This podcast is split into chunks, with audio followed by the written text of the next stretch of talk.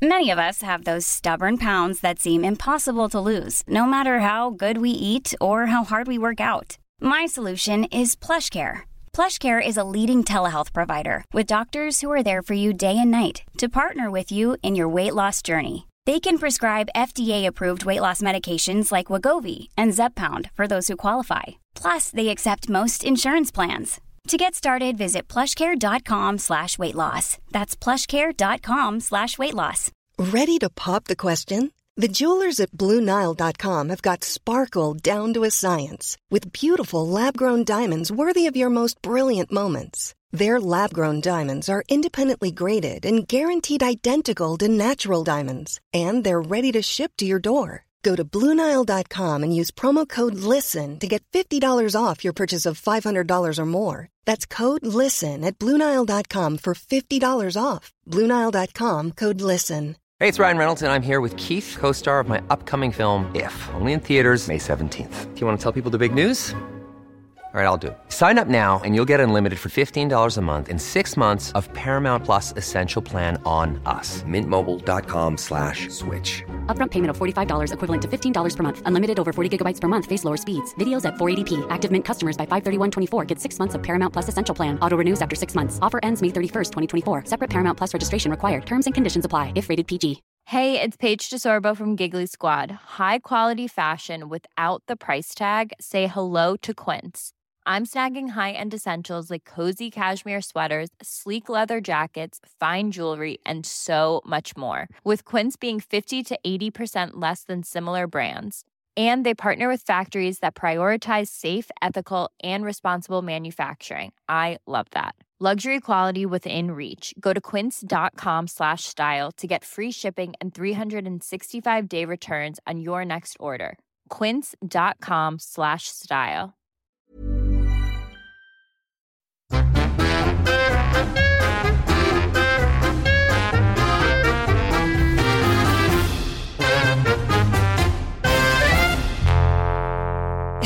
Hej! Hej och välkomna till Inte din morsa. Jag är jätteledsen. Men Jag nu? Jag har hört liksom så här lite bara här in, innan vi har fått igång tekniken att det har varit eh, rådjur och vad, vad är det som händer där ute i Bromma? Ja, men alltså, grejen är ju att när vi flyttade in här så var det ju rådjur ute på våran tomt som bodde där. En rådjursid och eh, hens mamma. Mm. Och de hade liksom flyttat in där för det är väldigt insynsskyddat i trädgården.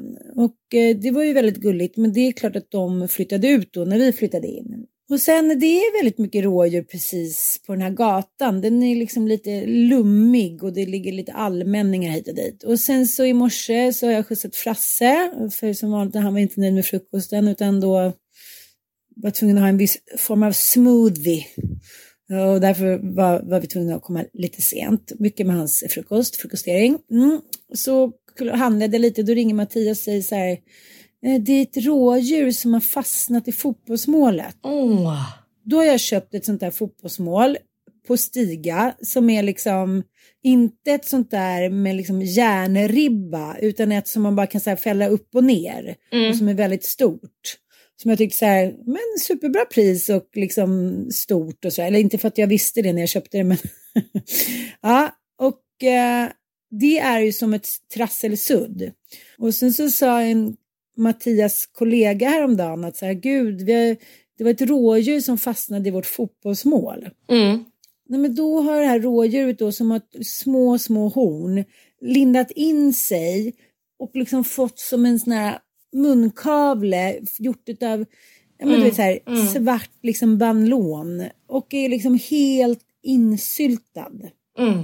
Och eh, är ju då galen och försöker liksom skaka loss det här och jag vet inte hur länge hen har haft den där. Liksom, den kan ju ha legat där hela natten hållit på. Mm.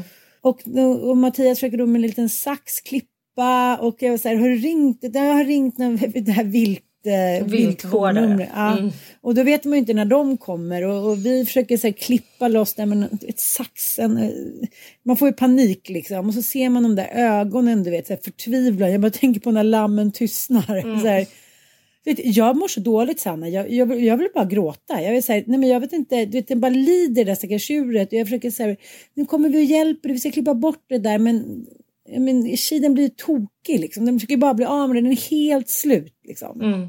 Ja, och så kommer vi och eh, jag går in och kissar, jag köper massa mat, måste bara gå in till frysen och sen så kommer den här vilt, eh, ja, viltkillen kommer ganska snabbt. Här, tjena, tjena, jag bara hej, hej, vi har försökt klippa bort det där. Han bara, är ni galna? Jag säger, va? Nej, men det där rådjuret är livsfarligt, det är ju hotat till livet liksom. Jag bara, jaha, men vadå, vi kan väl, kan vi inte hjälpas åt och lägga oss på det och liksom få bort det där? Mm. Han bara, vi kunde, och då visste inte jag för då tittade jag bort och då håller den på liksom, att stångas. Mm. Försöker få av det där. Han säger så här, det kunde vi ha gjort om, om hen hade varit lugn. Men jag sa, det, hon, hon var ju det bara för några minuter sedan. Han sa, nej det, det där blir ett skott. Jag säger, nej, nej, det måste finnas massa sätt som bara, det går inte. Det, det här rådjuret det är livsfarligt. Det är hotat till livet liksom. Jag bara gick in och så höjde, höjde ljudet jättemycket på radion. Och ändå hörde jag så här. Ja. Det sjuka är att jag har ju varit med om exakt samma grej. När vi eh, bodde på Ingarö så var jag ute och gick med hundarna och eh, Mojo får vittring på någonting. Nej, det var inte Mojo det var Vasco. Han fick vittring på någonting i alla fall, sprang iväg. Och han kommer inte tillbaks och jag bara försöker leta och ropa och leta och sen hör jag liksom ett läte långt bort och tar mig dit. Och då är det precis exakt samma scenario. En rådjursbock som har snurrat in sig i ett nät, ett fotbollsnät. Men han har ju då släpat med sig det in i skogen. Så han har också surrat fast sig vid en gran. Så att det är liksom en nät, liten sån här minikini julgranstyp liksom. Och det här kidet som står och då min hund som har kastat sig över rådjuret. Nej. Alltså det, jo, det var liksom... Nej, jag bara skrek där eh, i skogen och eh, får undsättning då av min granne som hör det här. Klara, som är en liten, liten kvinna. Och Klara, handlingskraftig som hon är, och inte jägare då eh, som kanske är lite cynisk och krass utan extrem djurvän. Hon hämtar en filt och det här är ett tips till alla er som lyssnar om man har att göra med ett liksom panikerat rådjur eller annat bytesdjur. Lägg någonting över djurets huvud så att det blir mörkt. Då brukar de allra flesta bytesdjur bara så här, alltså då hamnar de i freeze-läge. De fattar typ inte vad som händer. Det är som att man bara blockerar. Och sen höll vi på. Det tog oss 45 minuter att klippa loss det där. Vi hämtade sekatörer. Vi var tvungna att hämta såna här skalpell, alltså ni vet sån där som man skär. Ja men du vet de vassaste, sylvassaste. Alltså det, nylon, det är inte lätt att klippa i alltså. Nej, och jag, bara, och jag kände så här, vi kan inte ge upp så här fort. Det, går inte bara. Vi, vi, vi måste få liksom, det här kidet att lugna ner sig och klippa bort det. För det, det var ju inte omöjligt. Alltså förstår du? Jag skickar en bild till dig här nu. Mm. Men det var lite som... Samtidigt så måste jag också respektera att ja, okej, det var hans jobb. Han tyckte så här, ja, jag kan inte hålla på med, jag vet inte. Nej, men det är, han, han, har ju rätt i det. Det är klart att det är farligt att ge sig på en sån manöver om man inte liksom vill riskera eh, liv och lem typ. Och Mattias var så här, men det är ju farligt med de där hornen. Jag bara, men vad kan den göra? Det spelar väl ingen roll, jag blir så här desperat. Skit i det, då får vi dö på kuppen. Så man så här, det kan vi inte göra. Då stod den där stackars rådjurskidor och stångade som en galning. Jag hade precis legat så där, du vet, tittat på mig med ögonen. Jag bara, nej men det var ju som att det var mitt barn som skulle skjutas. Alltså, det där klarar jag inte. Och jag ser, jag ser. Ja, titta. Så ja. Oh, ja. ja. Då känner jag så här, för de här vanliga fotbollsmålen med liten så här järnribb och det, de går ju liksom inte att eh, knorvla in sig. Det här var ju såna här jävla stigamål som är liksom som gelé som man bara kan liksom hålla på hur som helst i. Bara generellt den där typen av mål alltså, de kan ju trassla in sig i det. Det är väl själva abret med allt, all typ av så elrep också. Jag hade ju, min häst eh, råkade ju alltså, trassla in sig i en eltråd. Det, alltså, de kan göra de mest bizarra grejerna. Så att det är så här, visst, vi kan ju safea upp hela naturen och inte ha sådana där mål. Men jag tror inte det är lösningen. Alltså, det här händer då och då. Eh, och det är liksom fruktansvärt. Men eh, det, det, kan hända liksom även med en så här lös lina. Alltså de, de är ju experter på självskadebeteende. Bytesdjur. De bara okej okay, jag går in och trasslar in mig typ. Ja. ah, och som du vet det där så här, jag bara, nej nej de sköt ah. den där nu. Alltså, och liksom och vi som ska hämta katten och det. Jag vet inte älskling, jag vet inte om jag klarar av att ha djur. Alltså, det är för jobbigt för mig. Jag kan inte se djur överhuvudtaget. Som, jag kan inte kommunicera med dem. Jag tycker det är så jobbigt när de inte kan säga. Jag vet inte. Det blir så katastroftankar i mitt huvud tror jag. Ja, ja, det var jobbigt i alla fall. Mm. Det var det från eh, sorg och det heter inte ens vådaskjutning. Det, vad, vad heter det när man, man eh, måste skjuta ett djur? Jag vet inte. Barmhärtighetsskott. Ja, barmhärtighetsskott va? Men vi har i alla fall eh, varit på barmhärtighetsresa i Athens och jag typ är fortfarande så här uppsvullen och helt slut efter ett tag. jag förstår inte, det var ju inte så blodigt och ändå så kände man sig som ett vrak. Men eh, det var väldigt härligt i alla fall.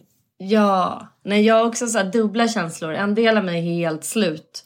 Och det är väl också att så här, det, dels är det så jävla mycket intryck. Alltså det är ju mycket att insupa i form av förundran i att vara i, i Aten tycker jag. jag. Jag blir liksom, jag tänkte så här, nu är det tredje gången jag är här. Jag har fått se liksom Akropolis, jag har varit där, gården och allt så här. Jag kommer kanske inte bli lika carried away typ. Men det, blev, det blir man ju. Alltså man blir bara helt ja. så här. Ah, alltså det, man går runt i någon så konstant förundran. Jag kom på att jag har liksom haft som en så pirrande känsla liksom i från huvudet ut i armarna. Du vet att man bara så här, det är något, något pirr och jag eh, kopplar det starkt då till den här förundransgrejen och den, är, den tar väl musten ur den helt enkelt uh, på ett mm. härligt sätt. Sen ska vi inte sticka under stol med att det inmundigades en del drinkar. Och det, det är inte bra för min fysik. Det har aldrig Nej, varit bra. Det, det, vi kan väl kalla dem Anitas groggar. Anitas fäbless för grogg. liksom fenomenalt eh, bisarr. Nej men jag... Det, det är en liten stänk. Det är en liten körig bara. En liten sån här gin. Men vem köper ens gin? Men det verkar vara, alltså så här, gin tonic, det är något som man ska liksom eh, fästa till det på. Nej, men jag har redan gjort slutsatsen att sprit, det är inte för mig. Alltså analysen för mig det är att jag blir inte så bakis egentligen på så här vit sprit som folk säger. Inte det kommer inte bli så jag blir inte så bakis men det är mer det här att det, det tär på kroppen eh, i, i ett längre perspektiv. Så man känner sig liksom helt jävla sonkad. Nu mm. även då tre dagar efter landning. Så att vi... Eh, nej, jag, två dagar två efter dagar efter landning. Ja men det är bra. Det är inte, ja, så farligt ja, är det inte. Två dagar efter landning är man fortfarande inte riktigt återhämtad. Nej men alltså ärligt talat, jag vet inte men det, jag älskar de där frizonerna. När man säger ingen kan nå en. Jag vet inte, det är liksom någonting som sker i mig. Jag blir nästan lite det är som att jag går bananas. Alltså min hjärna är bara så här. Det är som att jag är så ockuperad hela tiden. Du vet, jag skrattar så mycket på den här resan och mest åt mig själv kommer på efteråt. ja. Fridans och liksom, det är som att jag utsläppt liksom från, jag vet inte, från en så här, institution och nu är fri några dagar. Ja men det är också så här, det var så talande att ingen av oss, vi som ändå är liksom instagrammers och det ska tas bilder till höger och vänster och göra små stories. Eh, Anita är liksom superflitig med det. Men alltså ingen av oss, vi, eh, min skärmtid den så här, har typ tre, alltså den har gått ner till en tredjedel. Alltså vi satt ju inte med våra telefoner någonting. Nej, jag tänkte Anita som du säger som ändå verkligen brukar ligga i. Det var så risigt innehåll. Jag hade typ två bilder på mig själv med någon drink. Hon gjorde några stories. Jag kommer ihåg, så här, till slut kände jag att jag måste ju ta en bild. Då var det typ du sittandes äta en så här bananmacka och Ninni så här tittar ner. Nej men det var, det var, det var all time low och det säger ju en del. Ja, det, säger, det, det, det var ju mm. något så ljuv, ljuvt med det. Alltså man liksom bara glömmer tid och rum och jag ringde inte hem en enda gång. Nej, det var gjorde jag det en riktigt- gång. Nej, men så, liksom, den där jävla telefonen var förpassad till väskan konstant. Och Mm. eh, vi var bara i ett enda långt så här, flöde av eh, förundran, skratt och galenskap. I en härlig mix. Och samtal också. Kanske inte djupa alltid, men ett pågående samtal. Det var eh, väldigt varierad nivå på samtalen. Ja. Men det var Det var, så, högt och lågt. men det var också så här, jag var så trött när vi åkte hem. Jag, jag, äntligen så köpte jag de här chupa chaps klubborna som Bobba ville ta i typ fyra år. Jag bara nej, jag kan inte köpa en stor klubba med små klubbor i för typ 300 kronor. Jag gör det inte bara. Och nu så kände jag lite så här, ja ja, fullt till föga. Glömde dem såklart i luckan till. Nej. Tänkte så här, nu får jag inte glömma dem så här. Så kom jag hem så bara, vad är presenten? Jag säger, På flygplanet. Blev de ledsna? nej, inte så ledsen faktiskt. För jag, jag sa att de kunde få något annat mycket bättre när vi åkte till Bromma Blocks. Så det gick bra. Det gick bra. Men du, jag har ju tänkt lite på eh, ja, men det här med att vara syskon och att man blir så jävla olika när man är syskon och att det är lite konstigt. Mm. Men, men att jag vet inte riktigt, jag försöker läsa kring det där så här. Ja, men du vet, var tredje år kommer det så här i Amelia och i Aftonbladet så här. Vem är du i syskonskaran? Det kan påverka ditt liv.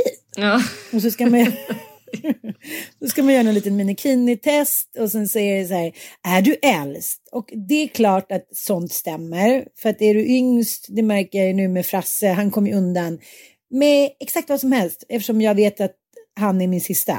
Du vet, jag tittar ju på honom som att han är så här Guds gåva till mänskligheten. Jag tänker så här, hur- 500 gånger om dagen, så här, det är det sötaste barnet som någonsin har skapats. Så kollar jag på lite gamla bilder och säger han, är, alltså han, är, liksom, han är jättesöt, men, men allting förstorar jag upp till någon, liksom, någon mirakelbebis. Ja. Så här, det är utnämnt till det vackraste barnet 1982. och, eh, och så råkade jag snubbla över vår, eh, eller vår, han eh, Gabor Matej. Gabor Matej i Ja. morse. Det gjorde jag med. Nej men sluta! Jag, Det vi får aldrig komma med något nytt. Nej, man får aldrig, det är liksom, nej, nej, vi lever synkrona liv i mångt och mycket. Ja, men spännande. Berätta, vad, vad tänkte du kring hans säg där? Ja, men då var det en, en kvinna som var så här. It's so amazing that you're siblings and uh, maybe one become a narcissist och bla bla bla. Att så här, man, man, har, man är syskon eller man föder barn och så blir de så himla himla olika. Och då svarade han på det. Och jag tänker att vi kan väl lyssna på svaret. Because no two kids are raised in the same family. No two children have the same parents. Do you have siblings? Yes, older and younger. You weren't raised in the same family. You were never the oldest child, were you? You've never had that experience of being the oldest child.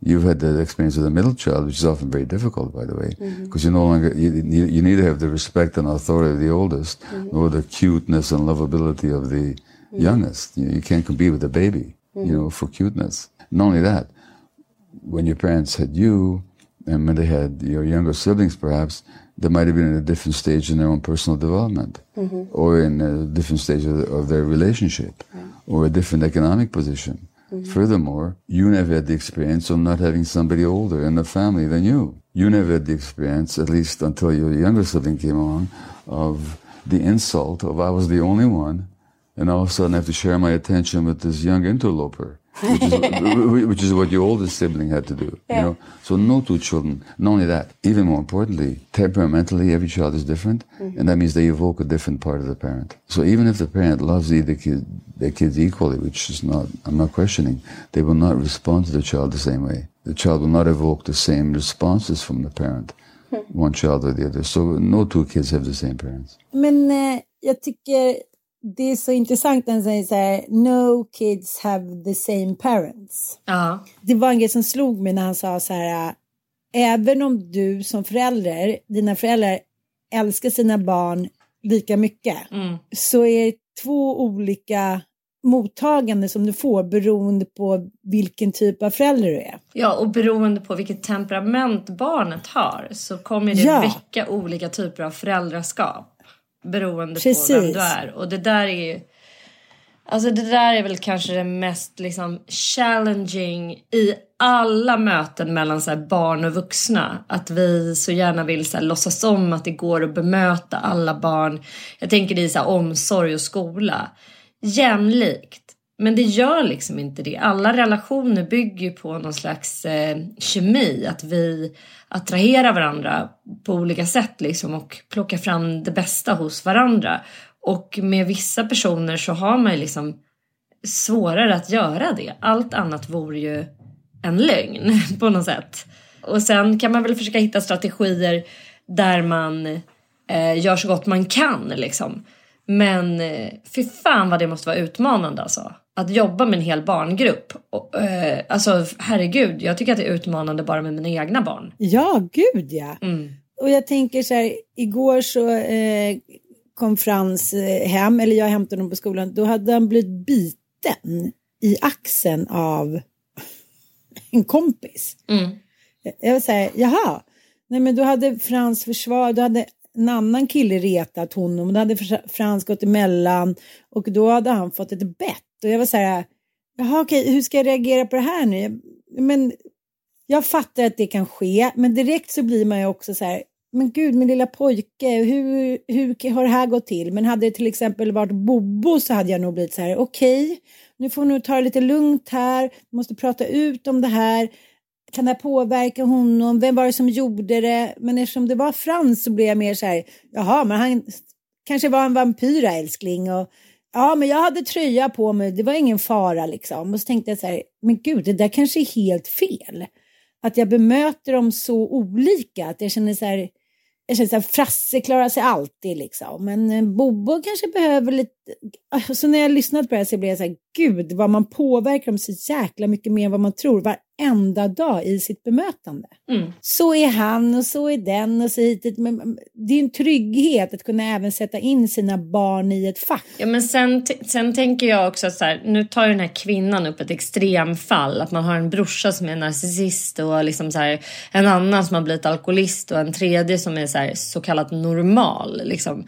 Men, mm. men det tänker jag så här, eh, att, man har, att man är olika och att man blivit olika människor. Eh, men att det ändå finns en sammanhållning och en respekt för, för olikheter. Alltså det tänker jag generellt kring mina barn och det kan jag väl säga en, jag ska inte säga att det är ett misslyckande men jag tycker ändå det. Jag blev så jävla berörd av Anitas eh, text som hon la ut på Instagram idag. Det här la ju lite grann en så här eh, hinna av eh, sorg över vår resa eftersom Anitas mamma dog. Alltså när vi precis landade i Aten. Du var ju inte med då men hon fick ju eh, ett samtal från mammans vårdhem eh, och fick då veta att hennes mamma hade gått bort. Och Anita har ju sörjt sin mamma länge eftersom hon har varit jättedement och, och, och hon har liksom bara gått och väntat på det här obarmhärtigt länge. Så kan man väl säga. Mm, mm. Ja, så hon det var ju aldrig någon så här att oj, jag måste åka hem, panik, galenskap, utan, utan det var någon slags lättnad som, som infann sig hos Anita. Men det som hon skrev idag, det är det här att hon är liksom, hon känner sig som att hon är början på sin klan. Hon har liksom två föräldrar, hon hade inga syskon, hon är adopterad. Eh, hon har liksom nästan inga släktingar förutom typ en kusin och någon gammal ja, någon gammal farbror eller om det var morbror eh, som hon inte har träffat på så här hur många år som helst. Och att hon känner sig så ensam. Jag känner igen mig så mycket i det och för mig är det också så absurt att så här, jag har haft liksom en stor jävla bullrig släkt på mammas sida. Alltså mamma hade fyra syskon och de umgicks så tajt. Alltså de var ju väldigt olika alla de här syskonen. Alltså allt ifrån min moster som var liksom superordentlig distriktssköterska. Alltså verkligen den här stabila stora systern som tar hand om allt och alla och det gjorde hon verkligen. Alla sina så här äh, kämpande småsyskon. Mamma då bipolär och liksom också märklig livssituation. Tre barn som hon lever i stort sett ensam med. Den här liksom kända mannen som aldrig är med och aldrig är hemma. Så mamma hade ju en fristad där och vi hade det uppe i Åre och var ju där liksom varenda lov, varenda typ i stort sett storhelg. Och eh, Inger var ju nere hos oss och hon hade ju inga barn. Och sen var det mina morbröder som liksom, ingen utav dem hade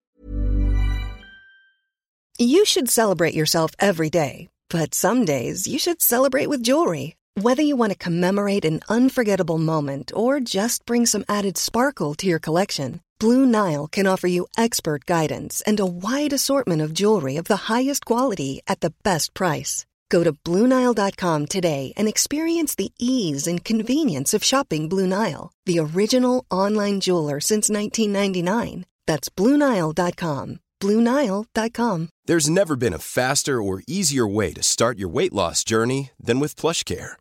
PlushCare accepts most insurance plans and gives you online access to board-certified physicians who can prescribe FDA-approved weight loss medications like Wigovi and Zepbound for those who qualify. Take charge of your health and speak with a board-certified physician about a weight loss plan that's right for you. Get started today at plushcare.com slash weight loss. That's plushcare.com slash weight loss. plushcare.com slash weight loss. I'm Sandra, and I'm just the professional your small business was looking for. But you didn't hire me because you didn't use LinkedIn jobs. LinkedIn has professionals you can't find anywhere else, including those who aren't actively looking for a new job but might be open to the perfect role, like me.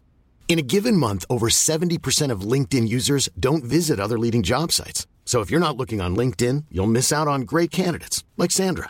Start hiring professionals like a professional. Post your free job on linkedin.com/people today. Quality sleep is essential. That's why the Sleep Number Smart Bed is designed for your ever-evolving sleep needs. Need a bed that's firmer or softer on either side? Helps you sleep at a comfortable temperature? Sleep Number Smart Beds let you individualize your comfort so you sleep better together. JD Power ranks Sleep Number number 1 in customer satisfaction with mattresses purchased in-store. And now, save 50% on the Sleep Number limited edition Smart Bed for a limited time. For JD Power 2023 award information, visit jdpower.com/awards. Only at a Sleep Number store or sleepnumber.com.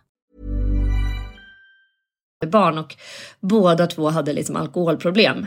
Eh, en av mina morbröder blev nykter sen men liksom, ah, det är en annan historia. Det här gav ju upphov till så mycket konflikter men de höll ändå ihop. Det fanns en sammanhållning, det fanns en liksom någon typ av så här, nu vänder vi blad hela tiden och så är vi, vi håller ihop, vi, vi håller varandras back typ. Och så min pappa då som kommer från en så här mindre, riktig sån typisk kärnfamilj. Mamma, pappa, två barn. Och han har så här, han hade ju ingen kontakt med sina föräldrar, han vill inte träffa dem. Och han har ingen kontakt i stort sett med sin syster. Det finns inga uttalade konflikter. Han bara så här, har den här lite, du vet, snoken-inställningen att så här, man kanske inte alltid eh, måste umgås med dem som man inte är sugen på att umgås. Eh, det han, behöver inte vara någon stor konflikt. Alltså inte ta ansvar över några relationer alls. Och där har jag och mina brorsor blivit väldigt olika.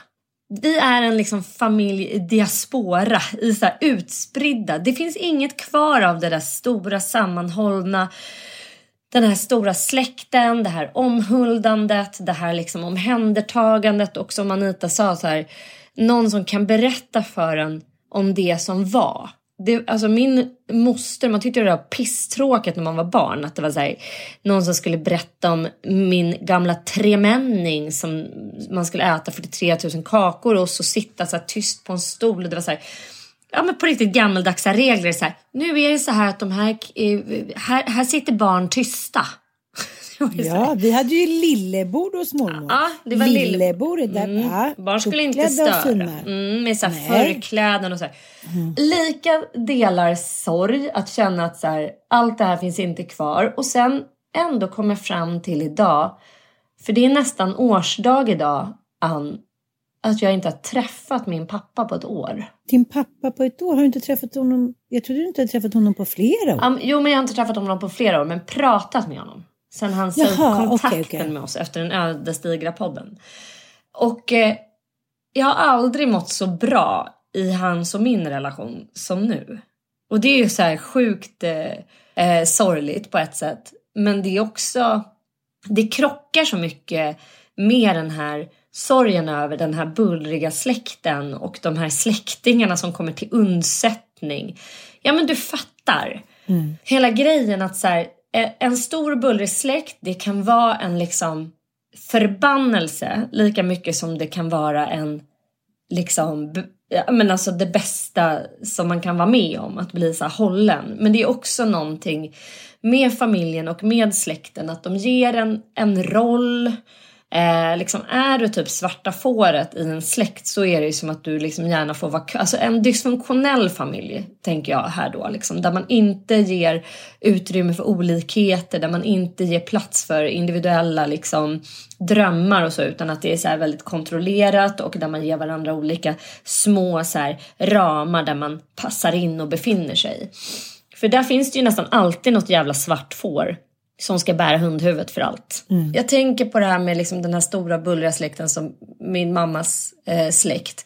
Jag upplevde ju inte dem som att de var så här suppressive överhuvudtaget, att de ville tvinga in människor i fack. Det som var det stora grundläggande problemet i, bland mammas liksom kvinnosläkt, det var ju det övergripande medberoendet. Och att man av då olika skäl ville sköta psykisk sjukdom inom, inom hemmets fyra väggar. Mm, mm. Min mamma då fick ju sin bipolärdiagnos när hon var 65 år. Trots att hon hade varit sjuk liksom, säkert sedan 20-årsåldern.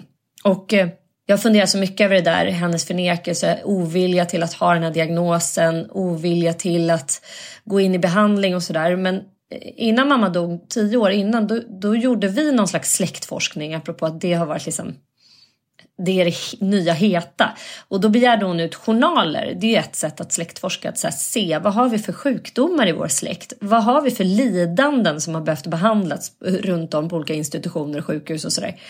Och det är landstingsarkivet då som sitter inne på skatter av information om eh, avlidna släktingar som man kan begära ut i en enkel handvändning. Och då får vi ju då ut liksom framförallt mammas farmors journaler som visar att hon var då 70 tror jag, inte en dag äldre än 70 eh, och dör på Frösö lasarett till följderna av en serie elchocksbehandlingar 1952. Frösö lasarett var ju liksom en av de stora ett av de stora statliga sinnessjukhusen där man eh, på ett väldigt modernt sätt sedan 1912 ungefär bestämde sig för att eh, ja, men reformera psykvården eh, för halta, lytta, eh, gamla och sinnesslöa personer och bunta ihop dem. Och i Stockholm hade vi då Långbro sjukhus och Beckomberga sjukhus som låg norr om stan. Och uppe i Jämtland så var det Frösö lasarett och det var eh, ett sånt där stort liksom sinnessjukhus där man kunde hamna och sen leva sitt liv i stort sett som en egen värld. Mm. Och hon hamnade ju där efter att ha haft några maniska episoder under sitt liv och en förlossningspsykos som hon fick när min morfar föddes. Hon födde min morfar som tredje eller fjärde barn. Fick då en psykos och eh, vill, eh, vill inte tro att det här var hennes barn. Så hon försköt honom, la honom ifrån sig. Jag vet inte exakt. Min mor, moster Inger, apropå att det är så här viktigt också med de här muntliga berättarna. Att det alltid har funnits så här, ofta kvinnor men ibland män också.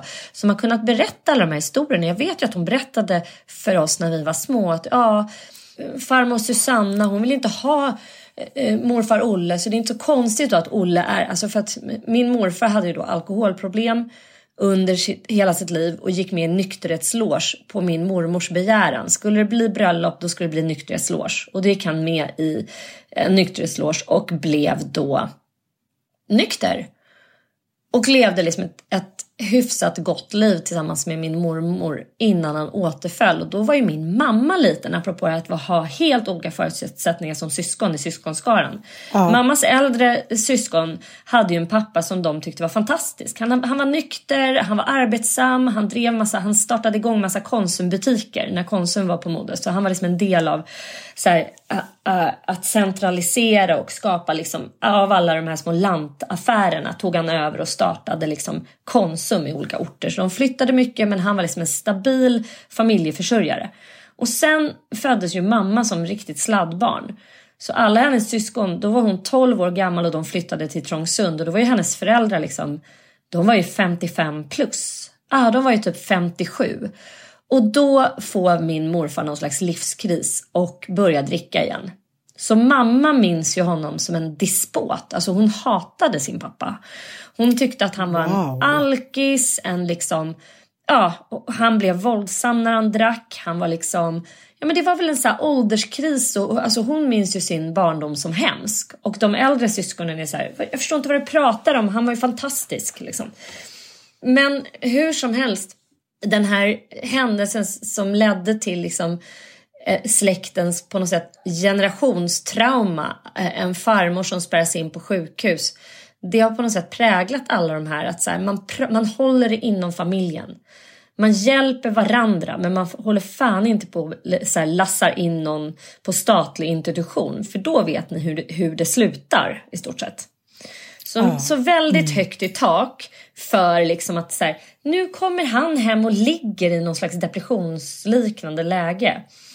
Nu ska liksom, nu är Barbro dålig, ja men då ska vi bara se till att det här flyter på liksom. Ingen pratar om det, ingen, man håller fasad utåt, man liksom, jag kan plötsligt förstå varför man gjorde så. Eh, Även om jag, alltså det är ju hur jävla, dys, det är lika dysfunktionellt det. Men, man, men jag har en fullaste respekt att det var deras val. Så här måste vi göra för att annars så går det ännu värre. Ja, men det jag tänker att man, du kanske inte tänker liksom spontant så här, men så har inte jag blivit. jag liksom är bra. Men sen när man tänker lite på det så har ju både du och jag drag av det där att liksom. Verkligen. Okej, vi får liksom hålla inom familjen och Eh, det, det, är inte deras val och liknande. Och angående vår nya lilla bebis, eh, Fråga Freud, så handlar ju första avsnittet om oversharing, sharing oversharing. Och just det här med hur man mår, eh, liksom, psykiskt mående, psykisk ohälsa, hur mycket ska man dela med sig av, hur mycket ska man liksom hålla inom familjen? Och jag, jag fattar det där att om man liksom sipprar för mycket så kan man få svårare sen när man ska söka jobb och eh, man får liksom lägre anseende inom familjen och bla bla bla. Och jag känner bara så här, man tror att så jävla mycket har hänt, men det har inte det. Psykisk ohälsa är fortfarande otroligt stigmatiserande. Man anses liksom som galen vid minsta lilla erkännande av att man är svag. Det finns liksom otroligt svaghetsförakt i Norden tycker jag överlag liksom. Men vi kan väl säga så här, ska man vara galen, då ska man vara jävligt rik. Eller bo i medelhavsländerna där det är liksom, ja ja, han är lite melankoli, lite blå typ. Ja, men jag menar att du ska liksom ha en ordentlig plånbok för att utåt sett kunna outa att du är liksom bipolär. Alltså det är på något Ja, sätt ja, ja. så här, eh, typ att Mandelmann gick ut med att han är bipolär. Det säger så här rätt mycket. Att så här, han kanske inte skulle ha gjort det när han var fattig. Alltså förstår du? Nej, att, nej, här, nej, nej. Man, om man ska våga göra det statementet utåt då ska man ha visat att man är stadd i kassa och har klarat av att liksom kamma hem pengar. För att annars så har man alldeles för mycket att riskera. Ja, I form av så här, framtida arbetstillfällen. Mm. Liksom så, här. Så att man måste liksom ha den fulla respekten för att folk inte eh, outar och att man vill hålla så här, ah, man lever i så här, det är sjukdomarna i det dolda och de håller fasad. Man bara, vad ska man göra då? Alltså vad är alternativet? Att så här, ramla ner i rännstenen, du försöker vara öppen mer och du behandlas liksom som, som trash. Det är typ alternativet. Så att, eh, man kan vara ja, det- tillräckligt ung och söt som till exempel Ellen Bergström. Mm. Då funkar det också. Men sen det finns en åldersgräns för det där och det finns någon söthetsgräns och det finns så jävla många liksom Fast olika jag tror fan att Ellen ändå riskerar skitmycket genom att vara så öppen som hon är. Alltså jag tänker på i egenskap av förälder. Alltså tror du inte att folk tittar på hennes konto och man bara väntar på att kunna hugga? Ah, du kan inte vara en bra mamma om du har sådana där major problem och så här pular i dig ADHD-piller eh, och överdoserar. Jag, jag kan tänka mig att hon har fått redan en och annan orosanmälan liksom. Så det är klart att man riskerar jättemycket genom att våga vara öppen och samtidigt så är det så jävla betydelsefullt. Ja, Men en svår ja. balansgång tycker jag. Men apropå det där så har jag bestämt mig att på höstlovet ska jag ju då åka på en liten Tour de la Crème till Småland och eh, försöka ta mig från Astrid Lindgrens värld till Eksjö och Jönköping och visa på det. Gäller att jag får med mig Ossian. Annars tycker jag Nej men du måste tvinga, nu får du faktiskt iklä dig en så här gammal mormor Kajsa kostym och bara tvinga dem att det här ingår. Alltså göra ett litet schema och nu ska vi dit. Låtsas att ni har något jätteviktigt som måste göras i Eksjö. Jag är så glad eh, att eh, jag var där med dig. Vi hamnade ju där när vi ja, bara satt och babblade och missade typ ett byte, oklart var, när vi skulle föreläsa i Smålands stenar. Och hamnade då i Eksjö där vi vandrar runt. Och det är en sån otroligt vacker stad men framförallt så gav mig det där besöket en fördjupad liksom, insikt om vem du är. Att du kommer ifrån det här liksom omhuldandet. Det här är liksom en puttinuttstad. Den är liksom världens gulligaste lilla minikini-stad som är helt eh, bedårande. Men jag såg så tydligt framför mig också så här, den här ert gamla familjehus, alltså din mormors och morfars hus där det boddes, där det var uppstyrt, där din mamma kom ifrån och till eh, där du är idag. Att det där liksom finns i dig. En känsla av att det finns nästan som en bild av Eksjö in i ditt hjärta som du hela tiden strävar efter. Nej, jag, jag, för mig var det skitviktigt och jag tror att dina barn kommer uppskatta det. Framförallt Ossian och Ilon, alltså när man kommer i den där åldern. Och jag är så tacksam idag för att mina släktingar tvingade med mig på de här tremänningsfikat och åka runt till olika konstiga släktingar i hackos och så här. Det vill säga hem där det inte, kanske inte alltid luktar fräscht hos gamla människor. Men fan vad jag är så glad över att jag på något sätt fick en fysisk karta av min framförallt då moster. Våra vistelser i Jämtland gick väldigt mycket ut på att man kom upp dit och sen skulle åkas runt till olika släktingar. Hela tiden, för de visste då att nu kommer det släkt och då ska det liksom bjudas hem. Så det var så som ett litet schema av olika så här fikastunder, alltså när man skulle åka. Och då, då är det på riktigt sju sorters kakor. Mjukkaka, hårdkaka, de ska ätas i olika ordning. Och man kan inte så springa runt utan det ska sitta stilla och sittas tyst och så här, eh, och sen ska man typ gå ut och titta på trakten ungefär. Alltså, det, det, det, är som ett schema för hur det här ska gå till. Och jag tyckte det var pisstråkigt men jag är så tacksam över det idag. Så att bara tvinga dem att göra det. Ja, men jag, jag, jag ska det. Jag ska faktiskt. Men samtidigt, så vi åkte inte kanske runt lika mycket, men vi skulle ut till Risatorpet, till Onkelero. Och eh, jag kommer ihåg bara, jag fattar liksom inte hur mormor fick till det. Varenda morgon var det liksom någon doft av någon så här perfekt eh, doft av vinerbröd, eh, någon gryta, några pannbiffar, bla bla. Liksom, det var som ett trolleri och så kom de ut där som de, liksom, de vackraste av bakverk. Ja, du och jag som är lite besatta av kondis och bakverk och så här. Ja, men som den finaste, finaste kondisbakverket. Och det gjorde hon liksom med en liten, så här, en liten femöring. Där, puff, puff. Alltid välstädat, alltid supersnygg, alltid hon, hon, kan nog inte, hon, hon kanske inte, hon, hon, kan inte haft ADHD, det kan hon inte. det var inte därifrån, den släcken. Men det, det tar vi med från Inga Södlund och Köris, det gör vi. Det gör vi. Ja, ja, men det där tyckte jag också var så jävla berörande. Anita skrev att liksom hennes barns, som adopterad också så blir det ännu svårare, liksom hennes barns egenskaper.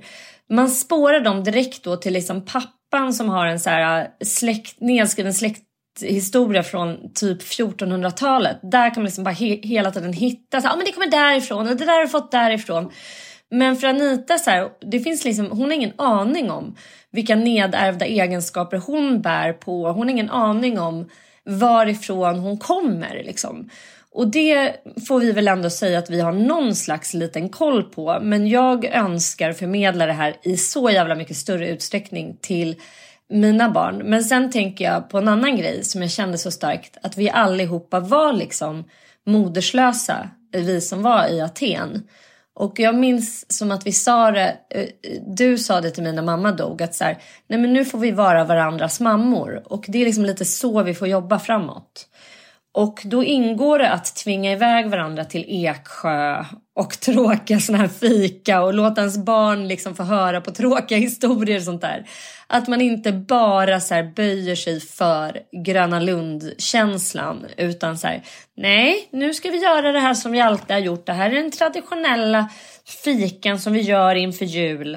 Så jag, min stora förhoppning det är att bli bjuden hem till Ninnis pyssel det kommer det bli älskling, det lovar jag. Inte kanske på, inte på småländska herrgården där, där jag har varit, eh, där det var pyssel en larg.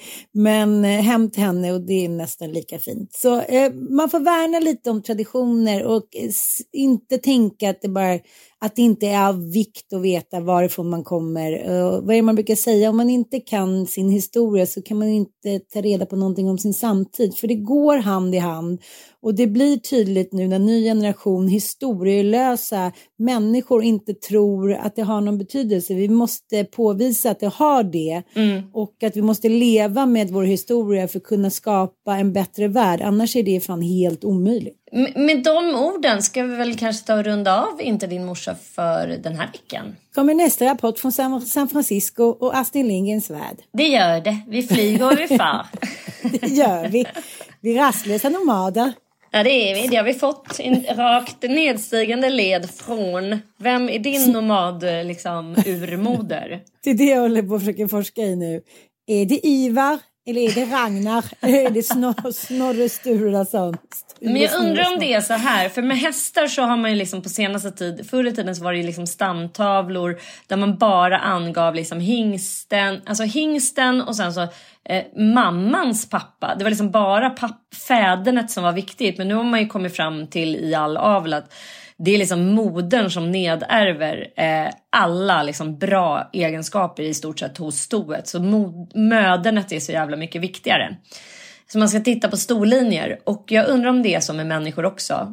Att det goda i oss människor det kommer från kvinnorna och det ska jag ta reda på till nästa vecka för att jag har satt tänderna i, eller plånboken i, en helt fantastisk bok som jag är så jävla sugen på att läsa nu. Och det är ingen mindre än vetenskapsjournalisten Karin Boys Urmodern. Du har läst om Mycket fadern, bra. jag ska läsa om ja. modern. Mm. Gud vad kul! Ja, då blir det en liten cliffhanger ja. på Mutti. Muttilainen. Puss och kram! Puss och kram, hej då!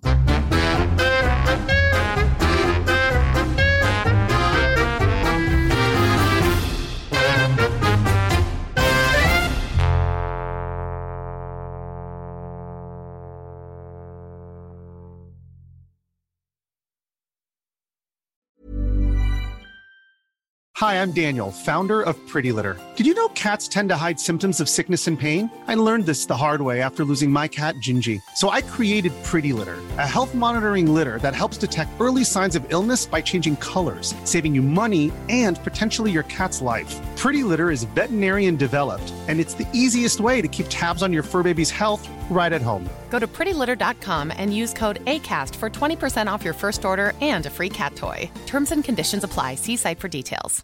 Hey, it's Paige DeSorbo from Giggly Squad. High quality fashion without the price tag? Say hello to Quince.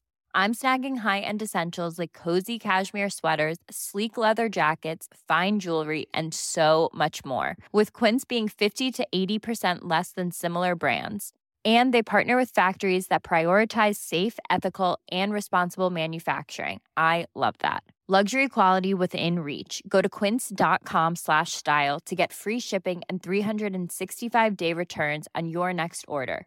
quince.com slash style.